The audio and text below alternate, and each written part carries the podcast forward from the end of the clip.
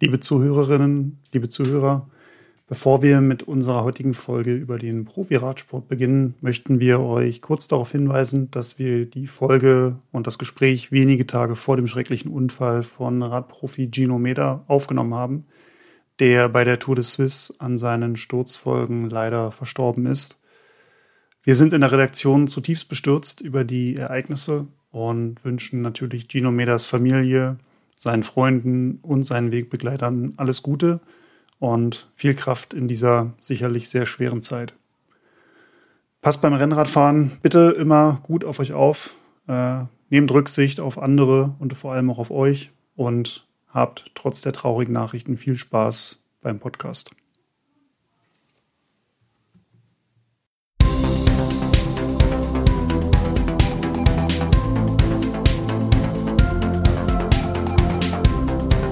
Faszination Rennrad der Roadbike Podcast. Hallo und herzlich willkommen bei Faszination Rennrad, der Roadbike Podcast. Ja, wir haben ganz schön lange nicht mehr über den Profi-Radsport gesprochen und das wollen wir heute ändern. Mein Name ist Moritz Pfeiffer und mit mir über den Profi-Radsport sprechen heute Christian, hallo, auch Redakteur, ihr kennt mich hoffentlich. ich kenne dich. Hi, ich bin der Erik. Hi, Erik, auch hier. Grüß dich. Es ist, es ist äh, Sommer, oder es wird Sommer, es ist Zeit der großen Rundfahrten. Die Tour de France steht vor der Tür. Die fünfte Jahreszeit. Die fünfte Jahreszeit, genau. Ja. Und darüber wollen wir sprechen. Wir wollen zurückgucken auf den Giro. Wir wollen zurückgucken auf die Spanien-Rundfahrt der Frauen. Aber ganz wichtig natürlich vorausschauen auf die Tour de France und da gibt es ja auch einen äh, Anlass, gerade einen ganz aktuellen, um die Vorfreude noch ein bisschen anzuheizen, hat Netflix sich was überlegt und eine Dokumentation äh, herausgebracht, ähm, Tour de France Unchained. Im Peloton heißt es, glaube ich, auf Im Deutschland. Haupt, Im Hauptfeld. Oder im ja. Hauptfeld, ja. Ja, irgendwie verwirrende auf, äh, Bezeichnung. Man findet sie auf Netflix, glaube ich. Also wenn genau. eure Netflix-Bibliothek mit, mit Radsport Inhalten schon gefüttert worden ist, dann wird sie euch auch relativ angezeigt. Bei mir war es zumindest so hier, könnte dir gefallen. Und dachte ich, hm, ja, ja, stimmt, zur Not. das werden wir sehen. Ja. Ja, und ähm, seit wenigen Tagen ist sie jetzt äh, draußen und Erik, du hm. bist der einzige von uns, der sich das Ganze schon in kompletter Länge zu Gemüte geführt hat. Aber wir werden natürlich nicht spoilern, also nein, keine nein, Sorge. Nein, nein, also vielleicht noch als Hintergrund, es ist die Tour de France 2022, die begleitet wurde mhm. von mehreren Netflix-Kamerateams in den Fahrzeugen von, wer war alles dabei, Quickstep, äh, Bora, glaube ich auch, ja, äh, Bora ein bisschen, Jumbo, Jumbo Visma, ähm, EF Education, äh, Alpecin Phoenix. Mhm. Äh, Franchise also, genau, ja, ja. Genau. Also ist auch, also ich habe jetzt, äh, glaube ich, die ersten drei Episoden gesehen und es hat jede einzelne Episode in sich so ein bisschen geschlossen und erzählt eine Geschichte so zum zum Thema und ich fand es halt spannend, ähm, wenn man die, also ich würde empfehlen, die Ergebnisse vom Vorjahr nicht einfach nochmal nachzugucken, wenn man wie ich die nicht so präsent hat. Das erhöht die Spannung nochmal enorm, wenn du nicht weißt, hm, holt der Thibaut äh, Pinot jetzt den, den Bob Jungels noch ein oder nicht. Also es mhm. macht das Ganze doch noch spannender, wenn man nicht weiß, wie es ausging und das nicht mehr präsent hat. Ich glaube, Erik, du bist da ein bisschen verloren, oder? Ich, ich wollte gerade sagen, das ist bei mir ist natürlich jetzt das Rennen selber noch so präsent. Ähm dass da jetzt wenig Überraschendes passiert. Also ich fand tatsächlich so die, die Sachen, die so im Hintergrund passieren und was man dann so, Moritz, du hast es gesagt, aus den Teamfahrzeugen, aus den äh, Hotels, von den Massagebänken, auch teilweise von zu Hause, wo man die Fahrer, die werden ja teilweise auch zu Hause besucht und kommen dann da zu Wort. Da wird dann auch mal eine, eine Ehefrau von dem Garen Thomas, die sagt dann zum Beispiel, dass sie sich die Rennen gar nicht anguckt. Sie will eigentlich abends nur den Anruf von Garen Thomas haben, ja, du, ich bin wieder mit 100 die Abfahrt runtergefahren und es ist gut gegangen. Ähm, Oder vielleicht auch nur, alles ist gut gegangen. Alles gut. Ich, will es gar nicht so genau wissen. Ja. Ähm, ja, das ist. Ähm, ich frage mich, wie du nach drei Folgen da einfach aussteigen kannst. Also ich habe die am ersten Tag direkt. Es war frohen Leichnam. Also gibt's ja nur in manchen Bundesländern, wir hatten den ähm, Feiertag und Netflix-Doku, ich meine, das kann kein Zufall sein, dass das am selben Tag, auf denselben ja, ja. Tag fällt. ja, ja, äh, es ist halt. Und du hast es an einem Tag komplett einfach, Kom komplett am freien Tag komplett acht, durchgeguckt. Acht Folgen? Acht Folgen zu je 45, 46 Minuten. Ja, ich meine, ich bin ja froh, dass ich dann abends irgendwie, wenn Kinder im Bett Haushalt erledigt, äh, so die, die letzte Stunde vorm Einschlafen auf der Couch noch, kann ich nur durchhalten und dann Äh, mhm. Bleibe ich wenigstens wach im Gegensatz zu irgendwelchen Fußballspielen oder so, aber dann ist nach einer Stunde das, das Budget dann auch für, für den Tag erfüllt und dann hebe ich mir das so häppchenweise auf und kann mich auf den nächsten Abend noch freuen. Das ist ja auch schön. Mhm. Also und das heißt aber, du, Erik, hast es komplett durchgeguckt und sagst, es lohnt sich auch, äh, wenn man die erste Folge oder die bis zur dritten Folge geguckt hat, äh, das ganze Ding durchzugucken.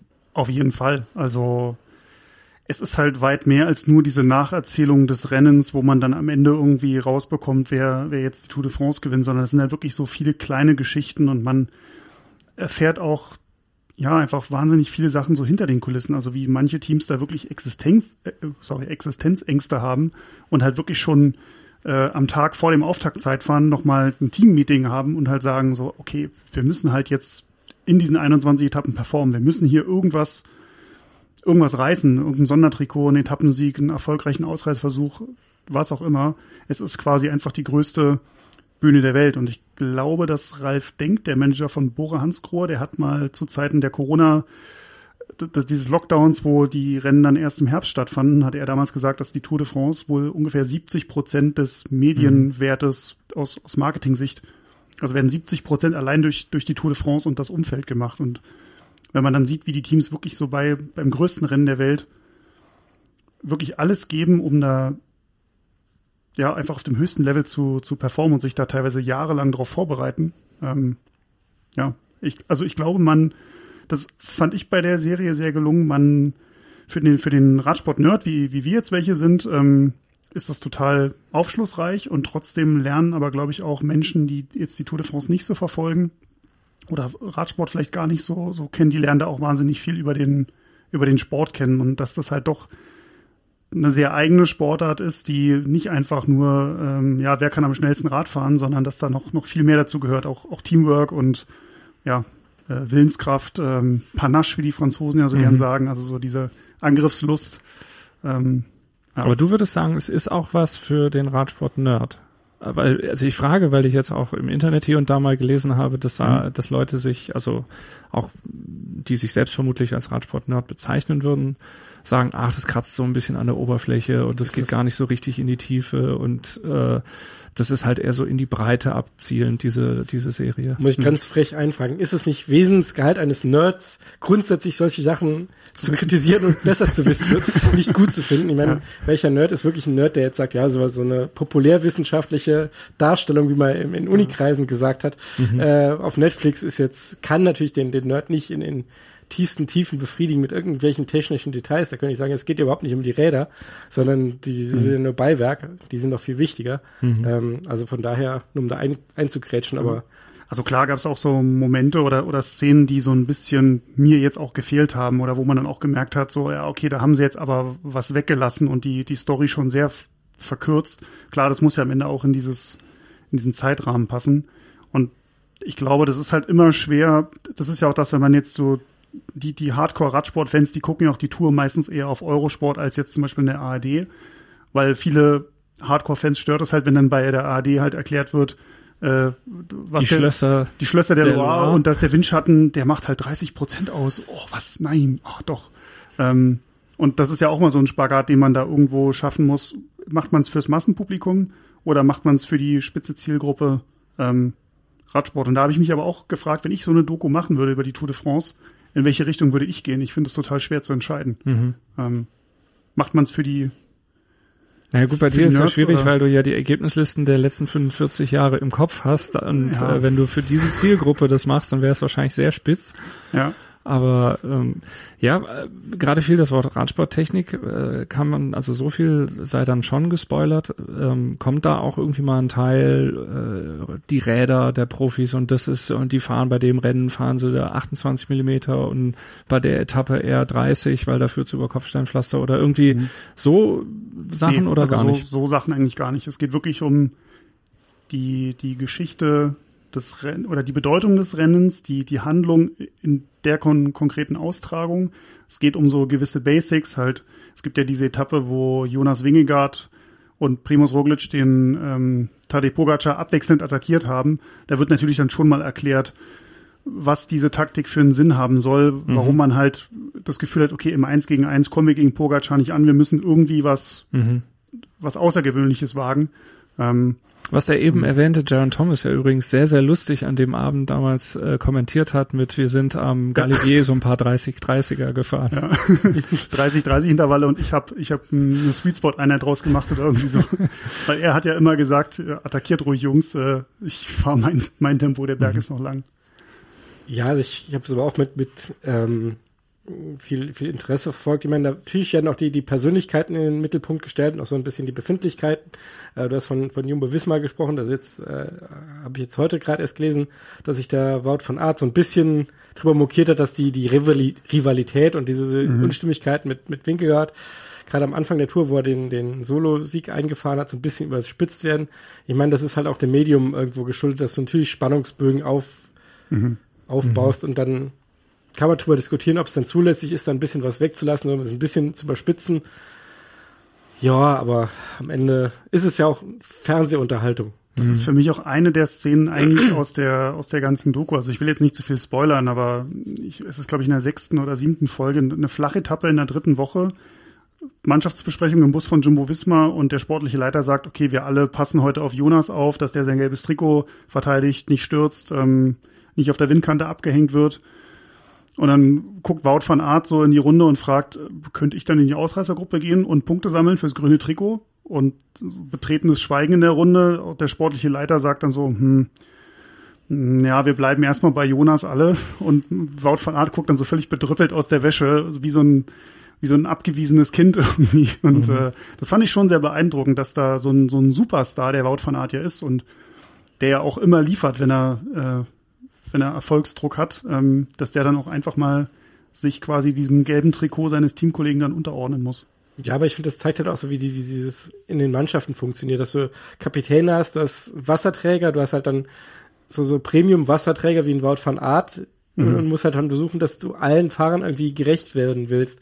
Weil klar gibt's die, die froh sind, dass sie dabei sind und, und quasi sich für einen Kapitän aufopfern, aber wie du halt ein gewisse Erfolge schon hast, dann hast du natürlich auch Ansprüche und das einfach so auszutarieren, dann wird halt klar, warum Teams nicht drei Sprinter mitnehmen können zur Tour und mhm, mhm. warum so Sachen wie Doppel- und Dreifach spritzen, äh, spritzen, ja. habe ich nicht gesagt, äh, Doppel- oder Dreifach Spitzen äh, oft schwierig zu im, im Rennen wirklich aufrecht zu halten sind. Ich meine, das hat man bei Movistar gesehen, die haben das früher viele Jahre gemacht, dass sie sich nicht festlegen wollten auf einen äh, sozusagen Herausforderer, dem sich dann alle anderen halt unterordnen müssen und ihre Ambitionen runterstellen müssen. Mhm. Und dann, das, das kommt halt da so raus, wie man das da austariert, dass man dem einerseits die lange Leine lässt, weil er halt auch Erfolge liefert und da ist und, und, und hier ist. Ich glaube, da sagt auch der Christian jemand, wenn andere Teams sich einen Fahrer aussuchen wollen würden, den sie gerne in ihrem Team hätten, mhm. würden fast alle Wort von Art sagen, trotz halt dieser, dieser Problematik, ihn da irgendwie einzubauen. Mhm. Und ich finde, das ist es bringt halt alles sehr, sehr nah einfach. Von mhm. daher bin ich da echt angetan. Und äh, vielleicht um das auch abzuschließen, ähm, lohnt es sich aber, um sich so richtig heiß zu machen, jetzt nochmal auf die Tour de France? Also ich bin jetzt total bereit. Also, nicht, also du nicht, nicht hast körperlich, den, den Koffer schon gepackt und fährst ins Baskenland.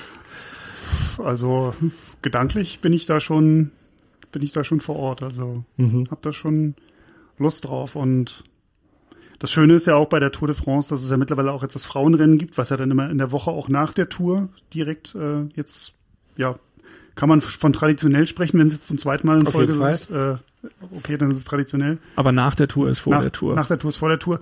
Ich falle tatsächlich immer so an dem Montag nach der Tour, nach der Paris-Etappe, falle ich immer in so, in so ein Loch. Mhm. Immer so in so einem was soll ich jetzt in meinem Leben anfangen? So, man kann abends irgendwie keine Highlights mehr gucken und nicht die Geschichten irgendwie lesen, die jetzt das Rennen schreibt und die, äh, die ja, diese ganzen Anekdoten. Und da gibt's jetzt so das, das Frauenrennen, was man dann halt auch mhm. verfolgen kann, was dann so als Ersatzdroge, ähm, ja. Fortführung dann. Fortführung, das, mhm. ähm, das ist auch total, total cool, dass es das jetzt auch für die, für die Mädels gibt.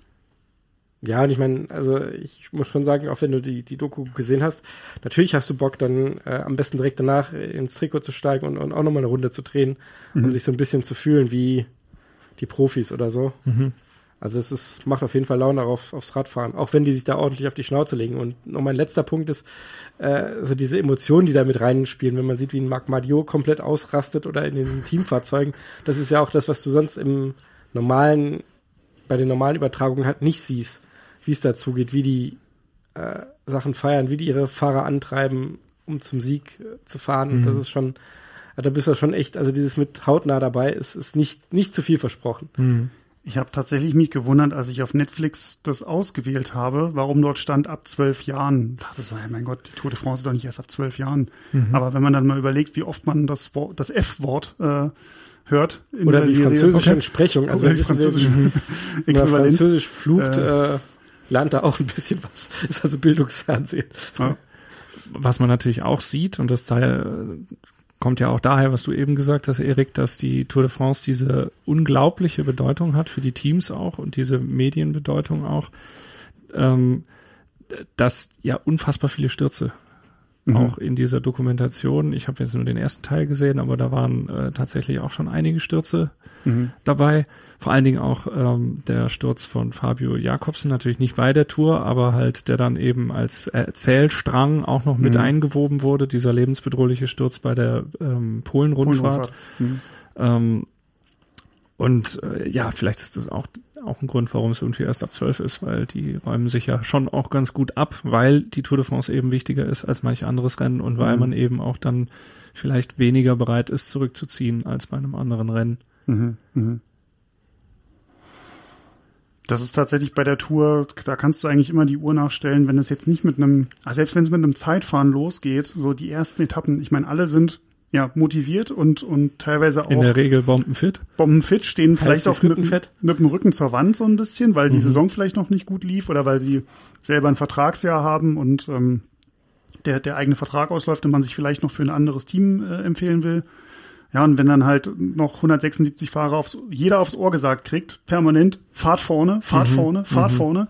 Die Straße ist aber nur, keine Ahnung, acht Meter breit. Da passen halt nur weiß nicht, zehn Leute in die erste Reihe maximal. Wenn sie ähm, denn acht Meter breit wenn ist, sie ist denn auch oft genug dann irgendwelche schmalen Sträßchen. Ja, das, da trifft immer viel zusammen. Ja, oder wenn sie halt beim Teammeeting vor der Tour gesagt bekommen, hey Jungs, es geht um nicht nur euren Arbeitsplatz, sondern um den Arbeitsplatz des ganzen Teams. Sprich, mhm. wenn wir hier nicht liefern, dann können wir den Laden dicht machen. Mhm. Ich meine, dann überlegst halt dreimal, ob du jetzt wirklich zurückziehst, wenn mhm. es halt darum geht, äh, eine Chance auf einen Etappensieg irgendwie wahrzunehmen. Das heißt, wir sind jetzt alle heiß auf die Tour. Wir sind äh, im, naja, schon quasi im Sitzen schon im Flugzeug ins äh, Baskenland und ich, ich war äh, sogar schon auf der Champs-Élysées dieses Jahr. ich war kürzlich in Paris und äh, also so als als Tourist und das erste Mal auf der Champs-Élysées gewesen. Ähm, also ich bin schon, ich bin bestens vorbereitet. Ich habe mir die Zielgerade schon angeguckt. Habt ihr, wenn jetzt die Tour de France dann tatsächlich anfängt, äh, habt ihr da irgendwelche Rituale, die ihr jedes Jahr, wie guckt ihr, wann guckt ihr, guckt ihr immer live, guckt ihr abends eine Zusammenfassung und versucht bis dahin bloß nicht mitzubekommen, was passiert ist oder äh, wie läuft es bei euch ab? Also ganz klassisches Second Screen auf jeden Fall. Mhm. So, ähm, ja, und auch Wochenende so Trainingsrunde wird so geplant, dass man rechtzeitig zurück ist oder Ausflüge werden so geplant, dass man wenigstens so die letzte Rennstunde mitbekommt. Ich meine, wenn man jetzt die Auftaktphase von der Flachetappe verpasst, kann ich verkraften. So, mhm. aber eigentlich Etappenfinals werden immer, werden immer geschaut. Ja, also ich, ich kenne es halt auch so, wenn man am Wochenende möglichst äh, bietet sich ja im Sommer eh an, möglichst früh loszufahren, dann hat man mhm. kühlere Temperaturen, das ist noch nicht so heiß, es ist idealerweise auch noch nicht so voll draußen. Ähm, kann dann schön seine, seine Runde drehen, so lang und, und, und so weit wie man möchte und ist dann quasi zur Regeneration, kann man sich dann gepflegt auf die Couch fläzen und mhm. Tour gucken. Ich finde, das ist für mich die absolut ideale Kombination. Mhm. Und dann natürlich am schönsten ist, wenn man die Möglichkeit hat, irgendwie noch den, den Fernseher auf den Balkon zu stellen oder so. Oder da auf dem iPad oder was weiß ich was zu gucken, dass du nicht irgendwie in der Bude hocken musst, wenn draußen die Sonne scheint. Mhm. Ähm, das ist natürlich dann schon schon ideal und dann die, mhm. die äh, Flüssigkeitszufuhr natürlich nicht vernachlässigen. Die in Hopfenform? Ja, oder? natürlich. ich wollte nur sicher gehen. Eine, eine gepflegte Hopfenkaltschale, natürlich alkoholfrei. Ganz der Sportler. Natürlich. Also ich habe ich hab tatsächlich jetzt in, äh, im Winter jetzt festgestellt bei den ganzen Crossrennen, dass mein mittlerer Sohn, der Fünfjährige, dass der völlig abgeht auf äh, Mathieu van der Poel und Wout van Aert. Also der hat die dann bei den Crossrennen, ja, ich habe ihm das natürlich dann auch immer erklärt, aber hat die dann auch erkannt. Und das Lustige war, dass die ja dann bei den Frühjahrsklassikern irgendwie auch die Protagonisten waren. Mhm. Und deswegen hat er jetzt dann auch, äh, als sie dann Pause gemacht haben in den letzten Wochen und nicht mehr so viel Rennen gefahren sind, immer wenn Fahrradrennen lief, mhm. hat er gefragt, äh, fahren Mathieu van der Poel und Wout von Art mit. ähm, äh, weil für ihn halt, also Fahrradrennen bedeutet, ja. die beiden sind die Protagonisten. Ja. Und da musste er jetzt erstmal lernen, dass es noch andere gibt. Und ähm, ich hoffe jetzt sehr, dass die beiden auch bei der Tour de France am Start stehen. Vote von Art ist ja klar. Ja. Mathieu van der Poel weiß ich nicht ganz so genau. Doch, der, eigentlich auch. Auch, ja. ja. Dann ist wieder wunderbar. Dann ja. wird der nämlich auch mitgucken und da freue ich mich drauf. Und der hat auch schon eine gewisse Expertise insofern entwickelt, dass er als Fünfjähriger, finde ich zumindest mal bewundernswert, der erkennt jetzt mittlerweile dann auch die Teams und dann sagt, okay, das Team von Wout van Art oder das Team von Mathieu van der Poel oder ähm, wenn er jetzt neu kennengelernt hat und äh, schätzt, ist Remco Evenepoel, der ah. Weltmeister. Mhm. Das, sind, so die, das sind so die drei, der wird ja wahrscheinlich leider, leider nicht nee. bei der Tour de France dabei sein. Stand jetzt zumindest nicht. Ja. Das hatte ich so ein bisschen gehofft, muss ich sagen. Also ich fand es sehr schade, dass er beim Giro d'Italia raus musste, mhm. wegen der Corona-Erkrankung. Ähm, Im rosa Trikot vor allem. Im rosa Trikot, doppelt bitter. Ja. Ähm, und da hatte ich so ein bisschen gehofft, dass er dann äh, diese Form, die er sich da ja antrainiert hat, äh, dann irgendwie versucht zu kompensieren oder neu aufzubauen oder so und dann halt bei der Tour de France dabei ist. Aber das sieht ja jetzt nicht so aus. Da, da haben wir ja auch sehr diskutiert darüber, ob er das machen sollte oder nicht. Du warst ja dafür, dass er es machen sollte und mhm. ich, ich dachte so, nee, äh, der sollte das, wenn dann mit einer richtigen gezielten langfristigen Tour de France Vorbereitungen fahren, weil du kriegst es, glaube ich, in Belgien nicht verkauft, zu, der, der Presselandschaft zu sagen, ja, der fährt jetzt die Tour mit, aber nur um mal zu lernen. ja, und das ist ja meine Argumentation. Der junge Mensch, ja, der ist ja immer noch extrem jung, ja. dass es für ihn also aus meiner Distanz, äh, aus meinem Distanzurteil, ich kann mir da ja eigentlich kein Urteil erlauben, aber aus der Distanz gesprochen erscheint es für mich schlüssig zu sagen, äh, der fährt halt mit und wann, wenn nicht in diesem Jahr, kann man der Öffentlichkeit äh, vermitteln, der hat nicht die optimale Vorbereitung auf die Tour de France hingelegt und der fährt jetzt halt einfach mal mit, um das kennenzulernen, um den mhm. alle sagen, die Tour de France ist stressig, stressiger auch als der Rest, alle sagen, die ist ähm, nervöser als der Rest, ähm, der soll einfach mal mitfahren, der soll das kennenlernen, für einen Etappensieg ist er ja auch ja, immer trotzdem ja, gut. Ja. Und aber ohne den Leistungsdruck, weil wenn er dann nächstes Jahr kommt und mitfährt und eine Tour de France spezifische Vorbereitung gemacht hat, dann ist der mhm. Druck ja nochmal viel viel höher. Das, das, das war mein Argument zu sagen, eigentlich, wann, wenn ich jetzt in diesem ja. Jahr mitfahren ohne Leistungsdruck. Ja. Ja klar, wenn er dann mit der Vorbereitung an den Start geht, muss er ja eigentlich da mindest, mindestens mal aufs Podium kommen, würde ich jetzt mal sagen. Wenn nicht sogar eigentlich schon fast gewinnen. Hm. Ähm, ist ja aber was, extrem spannend zu sehen, wie er sich wie er sich schlagen würde. Ich meine, das ist ja. dann die Vorfreude auf, aufs nächste Jahr, wenn dann wirklich mhm. die großen drei Jungstars da äh, sich gegenseitig betteln. Also da wäre ich cool. extrem ja. gespannt Und drauf. So ist Stand heute die Situation Wingegaard gegen Pogacar, so wie im mhm. letzten Jahr, so wie auch in der äh, erwähnten Netflix-Doku. Aber natürlich ist es ja doch die Frage, was glaubt ihr persönlich? Pogacar hatte sich ja bei Lüttich Bastogne den äh, Arm gebrochen. Mhm wird es dieses Duell oder Wingegaard jetzt bei der Dauphiné über allem schwebend, mega stark, äh, macht er, macht er dieses Jahr, ist das eine eindeutige Kiste zugunsten des Dänen? Ich glaube, ja.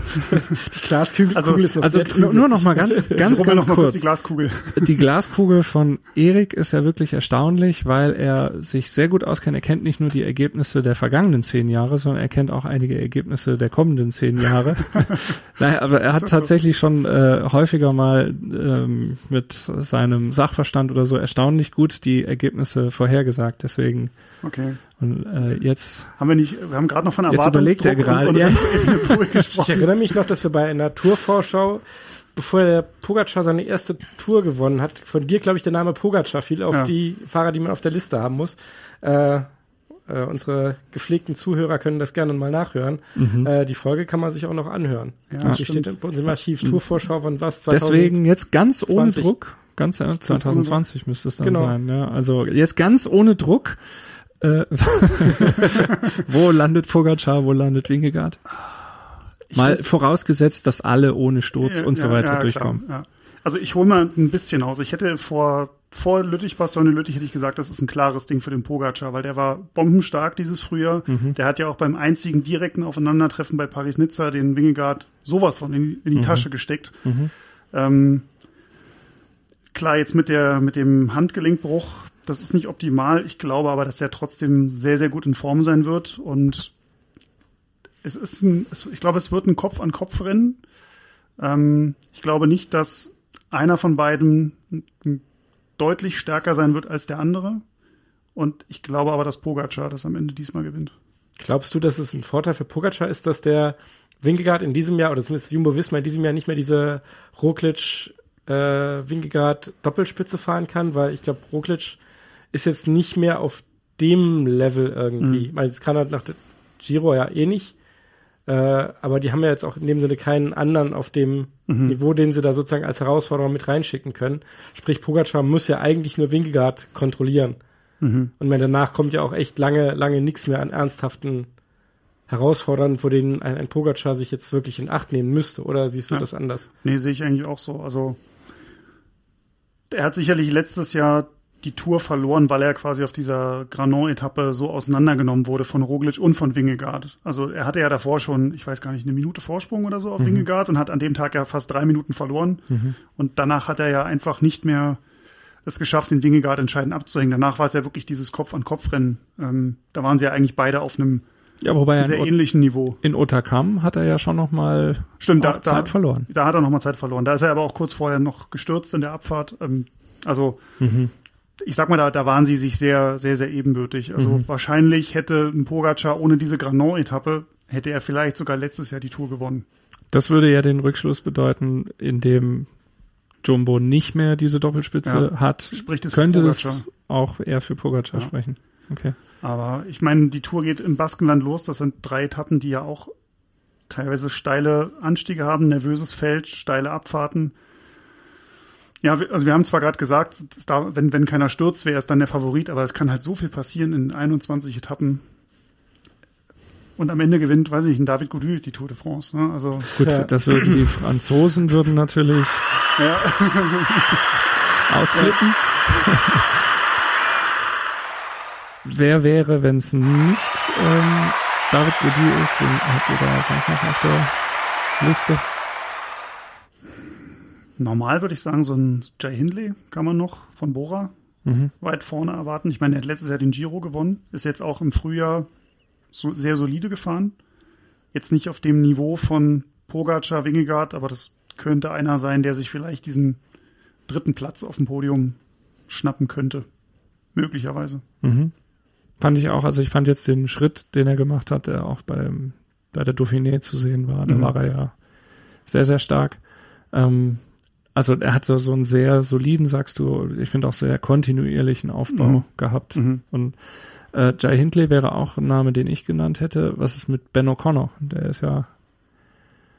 War ja immerhin schon Vierter vor zwei Jahren. Letztes Jahr, ähm, also er ist ja auch einer der Protagonisten in der Netflix-Serie.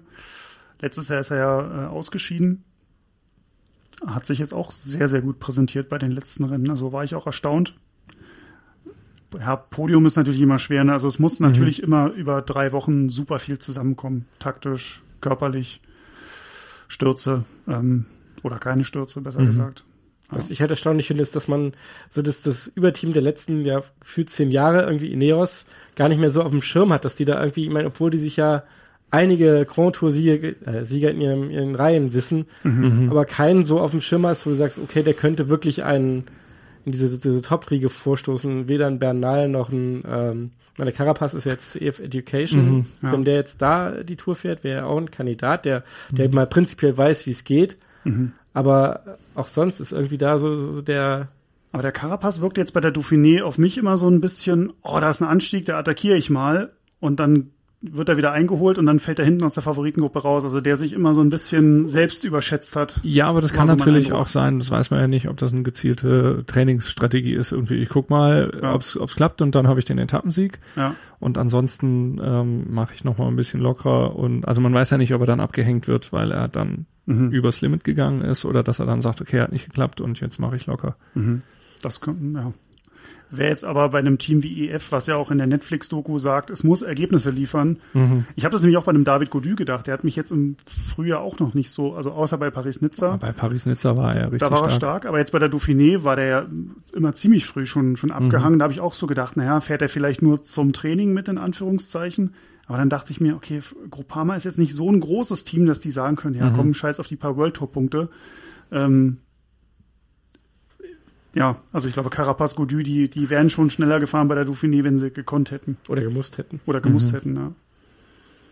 Aber wir halten fest, Wingegaard, äh, Pogacar, Hindley, O'Connor, mhm. ähm, Godu natürlich für die Franzosen auch. Ähm, das sind so Namen, die man jetzt in den nächsten Wochen drauf haben sollte und äh, hoffentlich hoffentlich äh, sehen wird.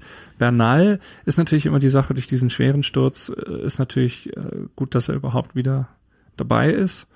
Ähm, aber so richtig traut man ihm das jetzt nicht zu, dass er da jetzt wieder vorne ums gelbe Trikot mitfährt.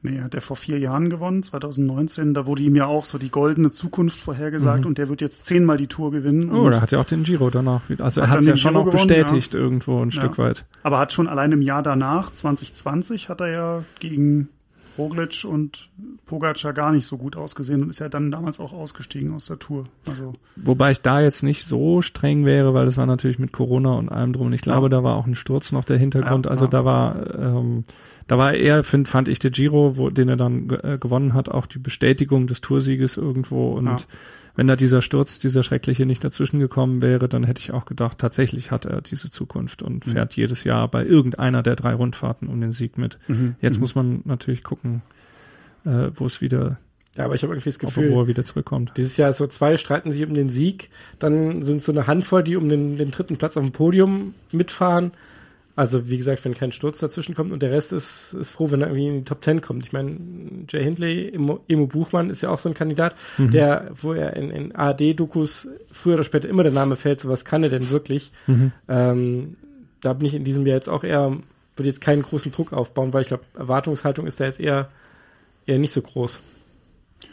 Bei, bei Buchmann, glaube ich, der ist klarer Helfer für Hindley, denke ich. Also Vielleicht Aber darf der mal in eine Ausreißergruppe gehen, vielleicht keine Ahnung, ist mal ein Etappensieg drin mhm. aus einer günstigen Konstellation, aber ich glaube, in erster Linie ist er Helfer, damit Jay Hindley aufs, aufs Podium kommt. Ich glaube, das wird das Ziel von Bora sein. Wobei Bora ja jetzt beim Giro d'Italia auch nicht schlecht gefahren ist mit dieser Strategie, zwei Leute dabei zu haben, mhm. die vorne reinfahren können. Mhm.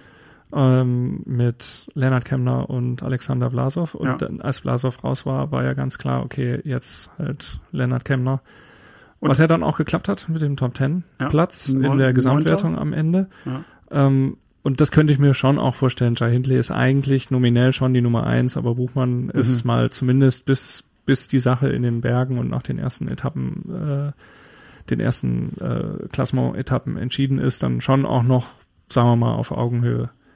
Und wir haben ja beim Giro gesehen, dass auch Corona ja immer noch ein Thema ist. Also da sind ja, ja auch klar. einige, also allein Alexander Vlasov, den du gerade angesprochen hast, ist mit, ja, mit Corona raus. Remco.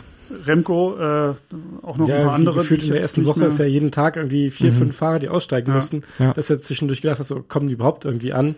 Und da ist natürlich nicht schlecht, wenn dann ein Jai Hindley wegen sowas ausscheiden sollte oder mhm. aus irgendeinem anderen Grund, wenn du dann noch jemanden hast, der zumindest potenziell in die Top Ten fahren könnte, wenn es gut läuft. Was aber dann renntaktisch auch dazu führt, dass du natürlich niemanden sozusagen auf den ersten Etappen jetzt mal, mal mit, mit, mit Augen zu äh, Zeit fressen lassen kannst. Mhm. Äh, sondern mhm. du musst ja schon gucken, dass auch deine Nummer zwei und deine Nummer drei jetzt zumindest in Sichtweite bleiben. Die kannst mhm. du nicht sagen, hey, heute legst du mal die Beine hoch, fährst ein Propett hoch, schonst deine Kräfte, wir brauchen dich in Etappe, keine 8, 9, 10, mhm. 18 oder sonst irgendwas. Die Sepp Kuss-Taktik. Genau, sondern äh, du musst halt gucken, dass wenn Nummer eins ausfällt, die Nummer zwei zumindest mhm. noch potenziell in mhm. Reichweite ist und da nicht als ohne große Not Zeit verschenkt wird. Aber wie ist das? Was würdet ihr sagen? Lennart Kemner ist ja jetzt auch ein ganz gutes Beispiel für eine Frage. Auf Etappensieg gehen oder auf Gesamtwertung? Weil Lennart Kemner ist ja die letzten Jahre, Tour de France, Giro d'Italia, immer mhm. auf Krawall gefahren, kann man mhm. sagen. Mhm. Hat ziemlich äh, Randale gemacht, auch Etappen gewonnen beim Giro, bei der Tour und ähm, teilweise eben auch als äh, Helfer von Jai Hindley dann auch den Giro noch mitentschieden bei der letzten Etappe des Giros im letzten Jahr, bei der letzten Bergetappe. Mhm. Und dieses Jahr war es ja komplett anders. Er ist auf äh, Gesamtklassement gefahren, war natürlich sichtbar, war immer da, klar, aber er hat nicht so her herausgestochen, sagen wir mal. Ja, er war ein bisschen und, unsichtbar eigentlich. Genau, und ja. das war aber auch notwendig, um eben diese äh, Schlussplatzierung zu erreichen. Aber mhm. was würdet ihr sagen, was ist jetzt, ähm, ja, also, was ist da die, die, die bessere und die, also erinnert sich jetzt später jemand daran, ähm, weil wir gerade auch gesagt haben, hier Emo Buchmann oder irgendwie so, vielleicht dann mhm. irgendwie doch noch die Top Ten Platzierung oder so. Ist diese Top Ten Platzierung so wichtig oder ist da nicht der, doch der Etappenerfolg und das irgendwie so ein bisschen auf Krawall gefahren, das, was eher noch die Werbewirksamkeit hat und äh, dem, dem Sponsor hilft und aus einer okayen Tour eine gute Tour macht? Ich glaube, ich wäre dabei, also alles, was jenseits von Top 3 ist, wäre für mich, glaube ich, der Etappensieg der wichtigere. Weil mein Top 7, 8, 9, das ist halt die, die sagen, lange mithalten am Berg und dann kurz bevor es richtig ernst wird, halt dann sich, sich verabschieden und dann mit 10, 20, 30 Sekunden Rückstand sozusagen ins Ziel kommen. Das reicht für die, die Top 10 Platzierung, wenn es gut läuft. Aber ich, Präsenz kriegst du damit halt nicht und ich glaube, ich als Fahrer wäre immer für Etappensieg. Also ich meine, ich, der nie was irgendwo gewonnen hat und noch nie in der Reichweite war, irgendwas gewinnen zu können. Vergessen wir nicht das virtuelle ja, ja, mein, mein, mein großer Moment. Meine vier Touchdowns in einem Spiel.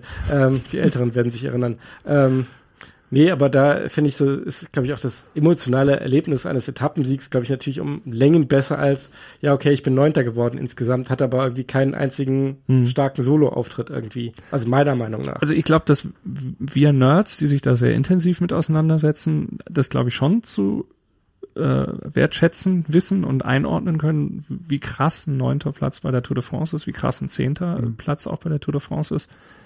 Aber Breitenwirkung ist wahrscheinlich. Ja, ich meine, was kommt abends in der Tagesschau? Äh, Hindley ist wieder gut gefahren, 20 Sekunden Rückstand im Ziel und äh, hat seinen achten Platz gefestigt im Gesamtklassement oder hat halt die Etappe gewonnen. Mhm. Also ja, ich überlege jetzt auch gerade so, was vermarktet sich am besten auch nach der Karriere. Hier im, heute im Gespräch der Tour de France neunte Emanuel Buchmann oder der Tour de France Etappensieger. Mhm. Ich meine, an den Etappensieg äh, von Simon Geschke, ich meine, ja, ja, erinnerst genau. du dich halt ewig halt diesen, diesen mhm. emotionalen Auftritt oder, oder Dege in, in Roubaix, wo er quasi heute mhm. die Etappe gewinnt. Ja. Ich meine, das gut, Dege käme jetzt nicht in die Versuchung, sich zwischen einer Top-10-Platzierung und in einem Etappensieg entscheiden zu müssen. Ich hoffe, er wird es mir verzeihen, aber äh, und bei Geschke, ich meine, der war ja letztes Jahr mit seinem äh, gepunkteten Trikot auch sehr, sehr, sehr nah dran, irgendwie mhm. mhm. in Paris auf einem Podium zu stehen, was ja nochmal was anderes ist. Das wäre Wahnsinn gewesen, ja. Ähm, ja. Das war echt schade. Aber da ist halt auch ein Etappensieg schon auch eine ganz andere Hausnummer. Werdet ihr selbst zur Tour de France fahren? Vor Ort irgendwann eine Etappe sehen nee, können? Nee. Auch nicht, nee. es ist, also ich bin auch so ein bisschen am überlegen, ob es für die Vogesen reicht, weil das ist ja äh, Le Markstein, die letzte Bergetappe das, das am, Samstag, von Stuttgart echt nicht weit, letzten ne? Samstag von Süddeutschland, Südwestdeutschland, äh, doch durchaus machbar. Aber ähm, ja, muss man gucken. Aber mit Sicherheit, mit Sicherheit ein Erlebnis. Lieblingsetappe? Jetzt für dieses Jahr. Mhm. Puh. Ich finde, es ist gar nicht so die eine Etappe dabei, die so wahnsinnig raussticht. Mhm. Ähm,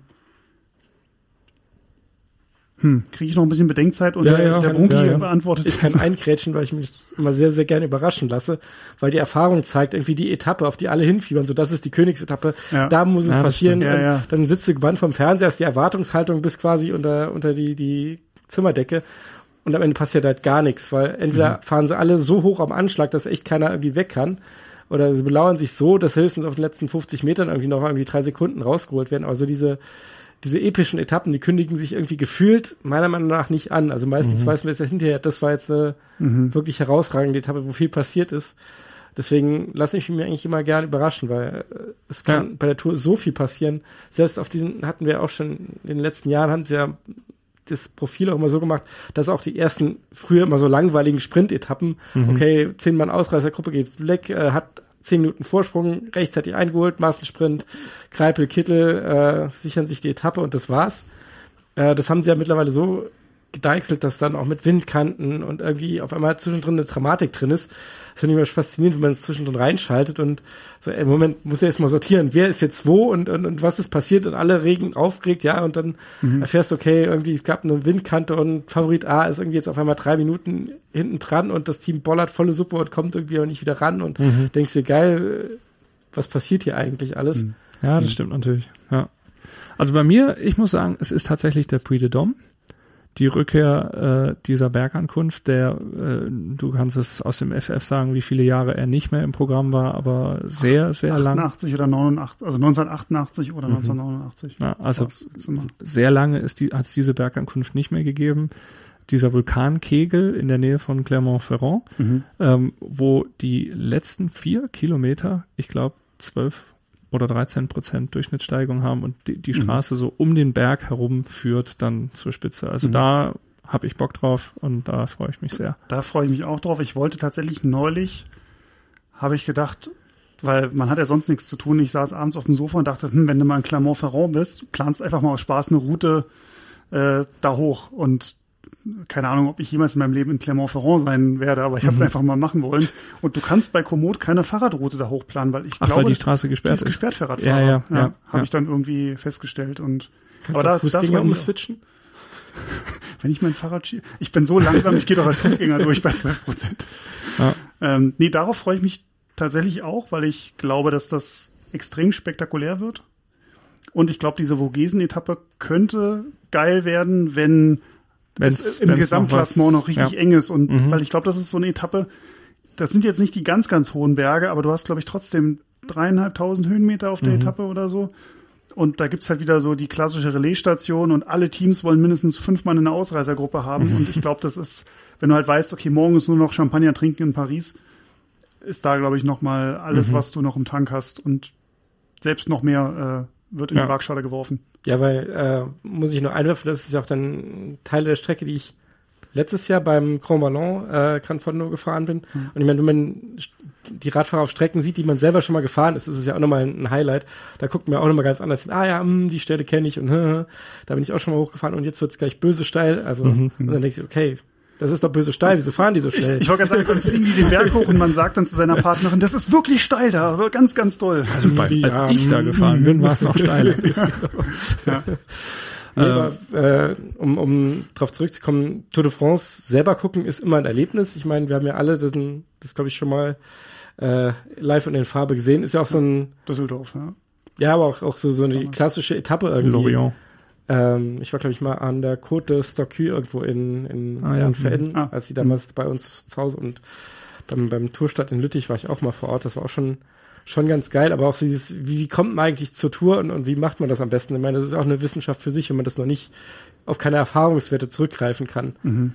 Was sind da eure besten, besten Tipps irgendwie? Also wir waren damals in Lorient, waren da extrem früh da und waren dann wirklich in der ersten Reihe 10, 15 Meter hinter der mhm. Ziellinie. Das war schon ein ziemlicher Sahnespot mit Blick auf eine äh, Großbildleinwand, also dass auch die Wartezeit dann verkürzt wurde.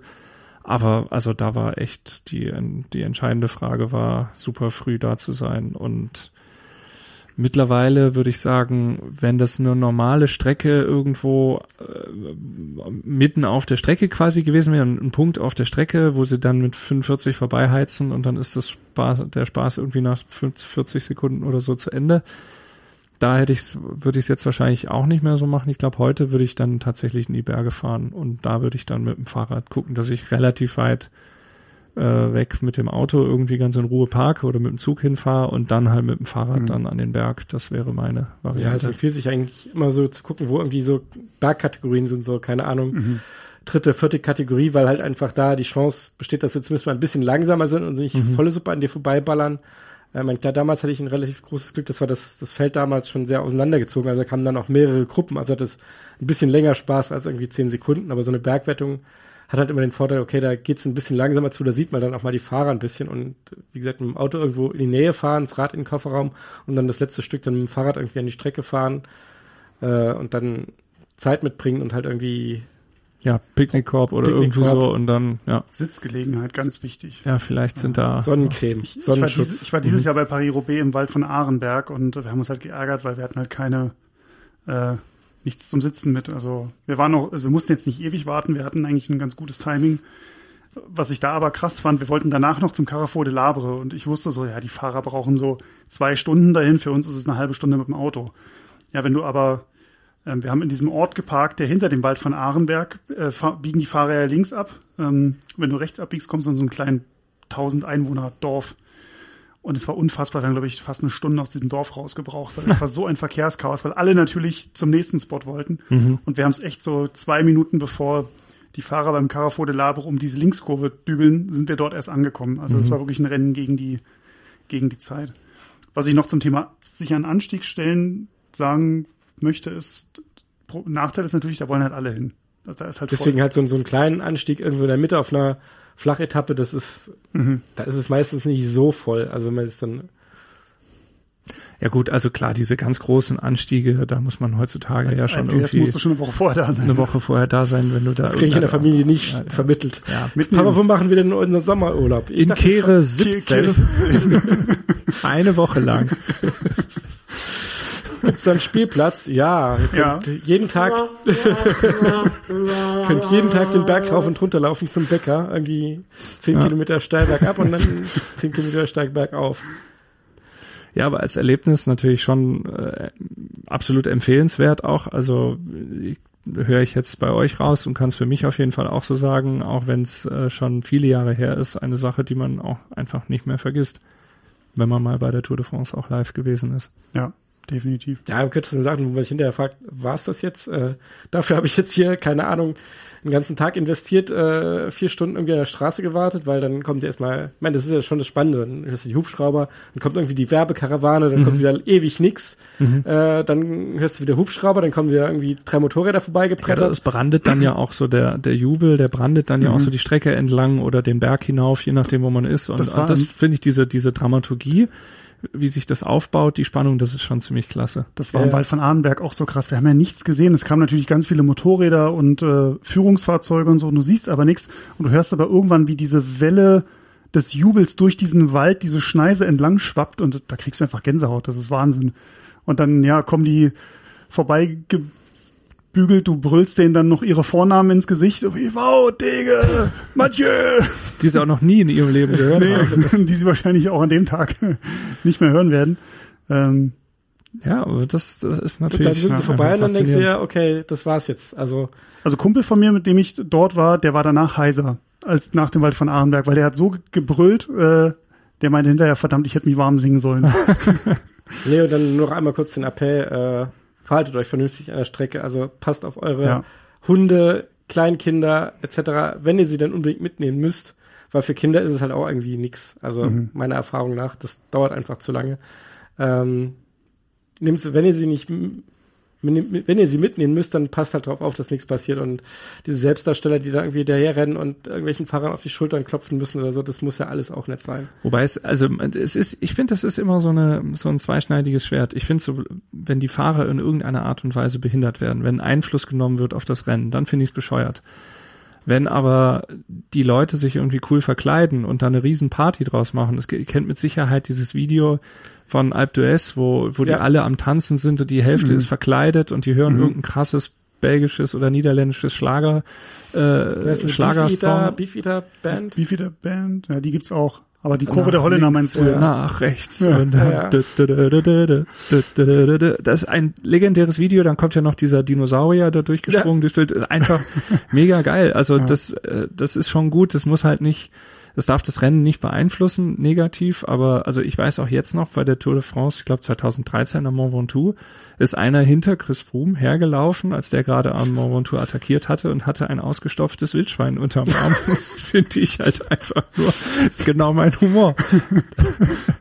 Aber wenn er ihm das jetzt in die Speichen geschmissen hätte, dann wäre es wiederum scheiße gewesen. Mhm. Also ja, insofern. Das, das, Problem ist halt immer dann, dann wirklich garantieren zu können, dass eben nichts passiert, dass kein mhm. Lenker sich in irgendeiner Tasche verfangt oder irgendwie sonst irgendwas passiert. Also das ist ja alles. Ja. War nicht letztens noch ein Hundezwischenfall irgendwie bei, bei beim Giro? Beim ja. Giro, genau. Der ist Remco Evenepoel ins, ins Rad gelaufen. Also ich meine, klar, wenn da äh, 180 Fahrer alle den Freilauf äh, in der Abfahrt rollen lassen, das ist ja auch ziemlicher Da dreht das Tier durch. Ja, da weiß der Hund ja gar nicht, wohin mit sich. Also. ja. Also wenn ihr äh, mehr über die Tour de France wissen wollt, auch in diesem Jahr, dann könnt ihr zum Kiosk gehen und unsere aktuelle Ausgabe angucken, die Roadbike 0723. Da ist die Vorschau auf die Tour de France. Und äh, jetzt gerade produzieren wir die 8, mhm. 23 die Ausgabe und da geht es um die Tour de France der Frauen und Tour den Artikel äh, genau. schreibst du gerade, Erik. Was ja. ist für dich die Tour de France der Frauen? Du hast gerade schon gesagt, nach der Tour ist äh, vor der Tour und das ist eben gut, um aus diesem Blues sofort ja. wieder rauszukommen ja. oder gar nicht erst reinzukommen. Was erwartet uns da? Was ist da so dein Highlight?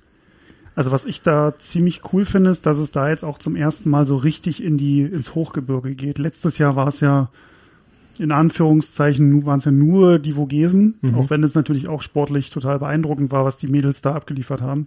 Aber ich finde es cool, dass es dieses Jahr mit dem Tourmalet eine mhm. Bergankunft richtig auf 2100 Metern gibt. Und dass es dann am Tag darauf, dass es dann auch die letzte Etappe ein Einzelzeitfahren geben wird.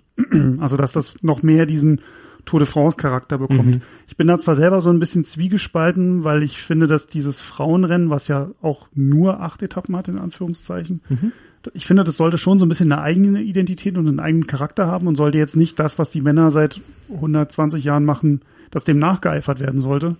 Ähm, aber ich finde irgendwie so, wenn es den Namen Tour de France trägt und den auch verdienen soll, dann müssen da irgendwo so Anstiege wie Alpe d'Huez, Tourmalet, Mont Ventoux. Die großen Namen. Die es müssen jetzt nicht alle auf einmal in einer Tour sein, aber wenn da jedes Jahr ein so ein mhm. namhafter Tourpass dabei ist, finde ich, das, das muss eigentlich schon sein. Ja, mhm. das erhöht einfach nochmal die Aufmerksamkeit, finde ich. Also ja. wenn, dann schauen es halt nochmal ein paar Leute mehr, wenn sie sagen, okay, jetzt geht's Alpe d'Huez hoch, weil die wissen, okay, das ist eine spektakuläre Etappe, das ist spannend, da gibt's äh, Blut, Schweiß und Tränen sozusagen. Mhm. Das, das zieht halt einfach nochmal mehr Leute in den, in den Bann einfach. Von daher ich, bin ich da ganz bei dir. Was sind da die Namen, die man kennen muss? Auf jeden Fall Annemiek van Fleuten, mhm, Vorjahressiegerin, Titelverteidigerin. Titelverteidigerin. Sie hat ja letztes Jahr alle drei Grand Tours gewonnen und dann noch das Straßenrennen, mhm. trotz gebrochenem Ellenbogen. Die Weltmeisterschaft, ja. Die Weltmeisterschaft, genau. Ähm, Demi Wollering mhm. ist, denke ich, also das ist so das, der Zweikampf der Frauen um den mhm. Toursieg dieses Jahr. Demi Wollering war ja letztes Jahr Zweite, mhm. war auch dieses Jahr überragendes Frühjahr gehabt, war eigentlich auch bei der Vuelta der Frauen dieses Jahr stärker als mhm. Van Fleuten, hat dann aber durch einen ja, taktischen Fehler oder durch das Ausnutzen eines taktischen Fehlers durch äh, Annemiek van Fleuten mhm. hat sie dann die doch um neun Sekunden verloren, die Spanien-Rundfahrt. Aber das muss ich sagen, das war eine spektakuläre Etappe. Das war ja die Etappe, die Bergankunft äh, zu den Lagos de Covadonga. Mhm. In Wolken verhangen, äh, ganz, ganz mystische Stimmung irgendwie und dann fuhren, fuhr das Frauenpeloton da hoch und Demi Wollering attackierte und distanzierte tatsächlich Annemiek van Fleuten mhm. ähm, und um sich diese Minute, die sie Rückstand hatte, noch zurückzuholen. Mhm. Und da habe ich tatsächlich auch vor dem Fernseher gesessen, habe den Fernseher angeschrien und hab, bin da mega mitgegangen. Und dann um neun Sekunden tatsächlich hat es nicht gereicht. Also ja. um neun Sekunden hat sie dann diese Rundfahrt ja. äh, verloren. Also das ist, glaubst du, das, das ist das Duell auch bei der Tour de France? Denke ich, denke ich schon. Also ich glaube, auch da wird es ein paar Fahrerinnen geben, so ähm, Juliette Labousse zum Beispiel mhm. oder die Französin. Französin. Aber da gibt's auch so eine Handvoll, mhm. die sich da, glaube ich, so um diesen, auf dem Papier um den dritten Platz streiten. Mhm. Aber dadurch, dass du ja nur diese eine richtige krasse Bergetappe hast, dass du das mhm. Zeitfahren hast und davor auch so zwei, drei Etappen, die so ein bisschen viel auf und ab und wo dann auch mal man durch einen Sturz oder einen Defekt vielleicht auch mal eine halbe Minute, Minute verlieren kann.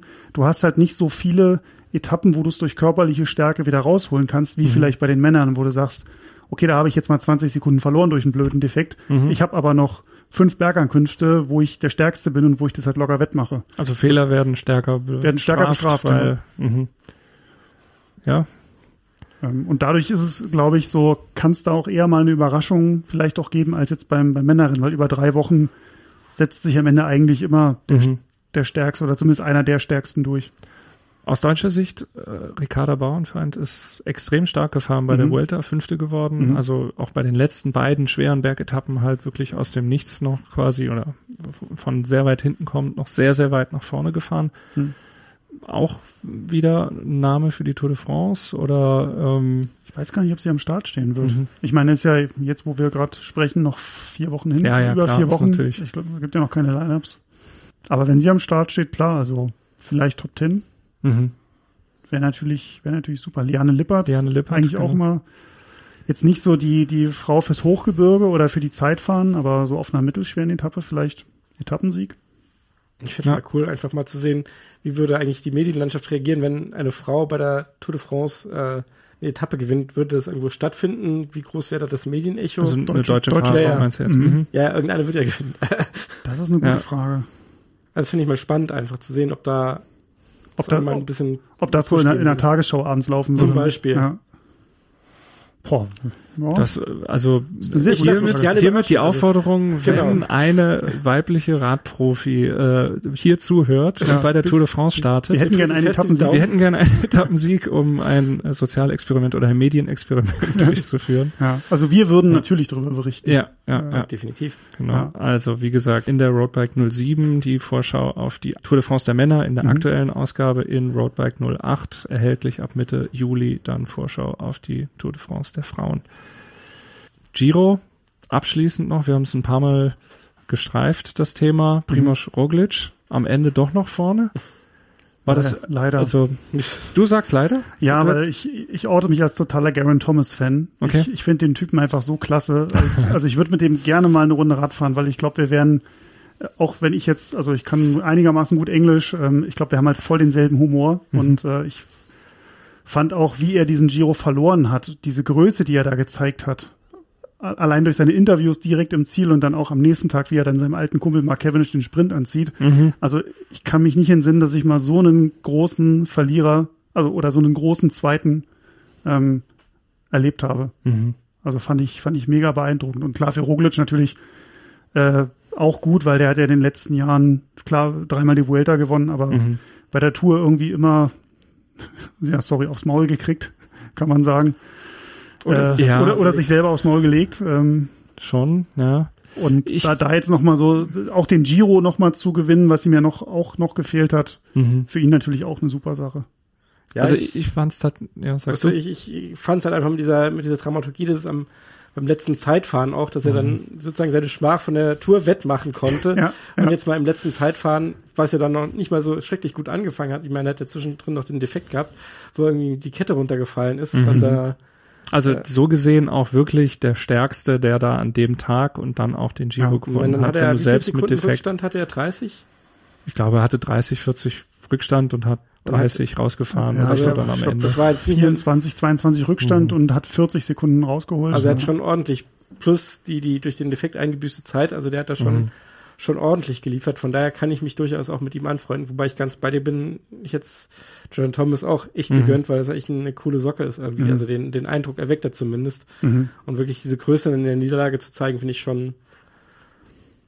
Also äh, wir sind ja hier in einem Podcast. Ich höre oft total gerne den Podcast von Garen Thomas, den er mit seinem Teamkollegen und Kumpel Luke Rowe macht. Mhm. Ähm, einfach mal reinhören. Das sind meistens keine langen Folgen, die gehen so 15, 20 Minuten. Mhm. Die nehmen das ja teilweise auch während des Giro dann so abends im Hotelzimmer auf. Ja, auf der Massage. Auf der Massagebank auch manchmal. Mhm. Ähm, what's Wie? occurring? Ich dachte, äh, wir liegen hier auch auf der Massagebank. Au, ah. ähm, Wie heißt der Podcast? What's occurring, also what's wie die Watt. Also mhm. Das ist quasi ein Wortspiel der, der beiden. Ja, ähm, Dies, dieses walisischen Ausdruck, what's occurring. Ja, und genau. Also was, was ist passiert ja. und what's quasi aus dem Radsport, die ja. Leistungsdaten. Ähm, Hörempfehlung. Ist, ist komplett auf Englisch, aber versteht ja, man sehr, genau, sehr gut. also schwierig zu verstehen wegen walisischem nee, Dialekt nicht, irgendwie noch nicht, oder geht das? Gar nicht. Okay. Schulenglisch reicht. Schul, Schulenglisch. Klasse, klassisches A, A1 Englisch. Ja.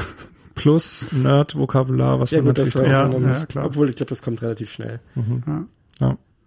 Ja. Ja, wir freuen uns auf jeden Fall auf die Tour de France. Wir haben den Giro gerne geguckt, wir haben die Vuelta gerne geguckt, jetzt die Tour de France. Ähm, ja, der Radsport-Sommer ist in, voll, in voller Blüte, sag ich mal. Und äh, ihr könnt ihn euch versüßen mit äh, Roadbike-Heften, die ihr kirchlich erwerben könnt und uns damit auch ein wenig unterstützen.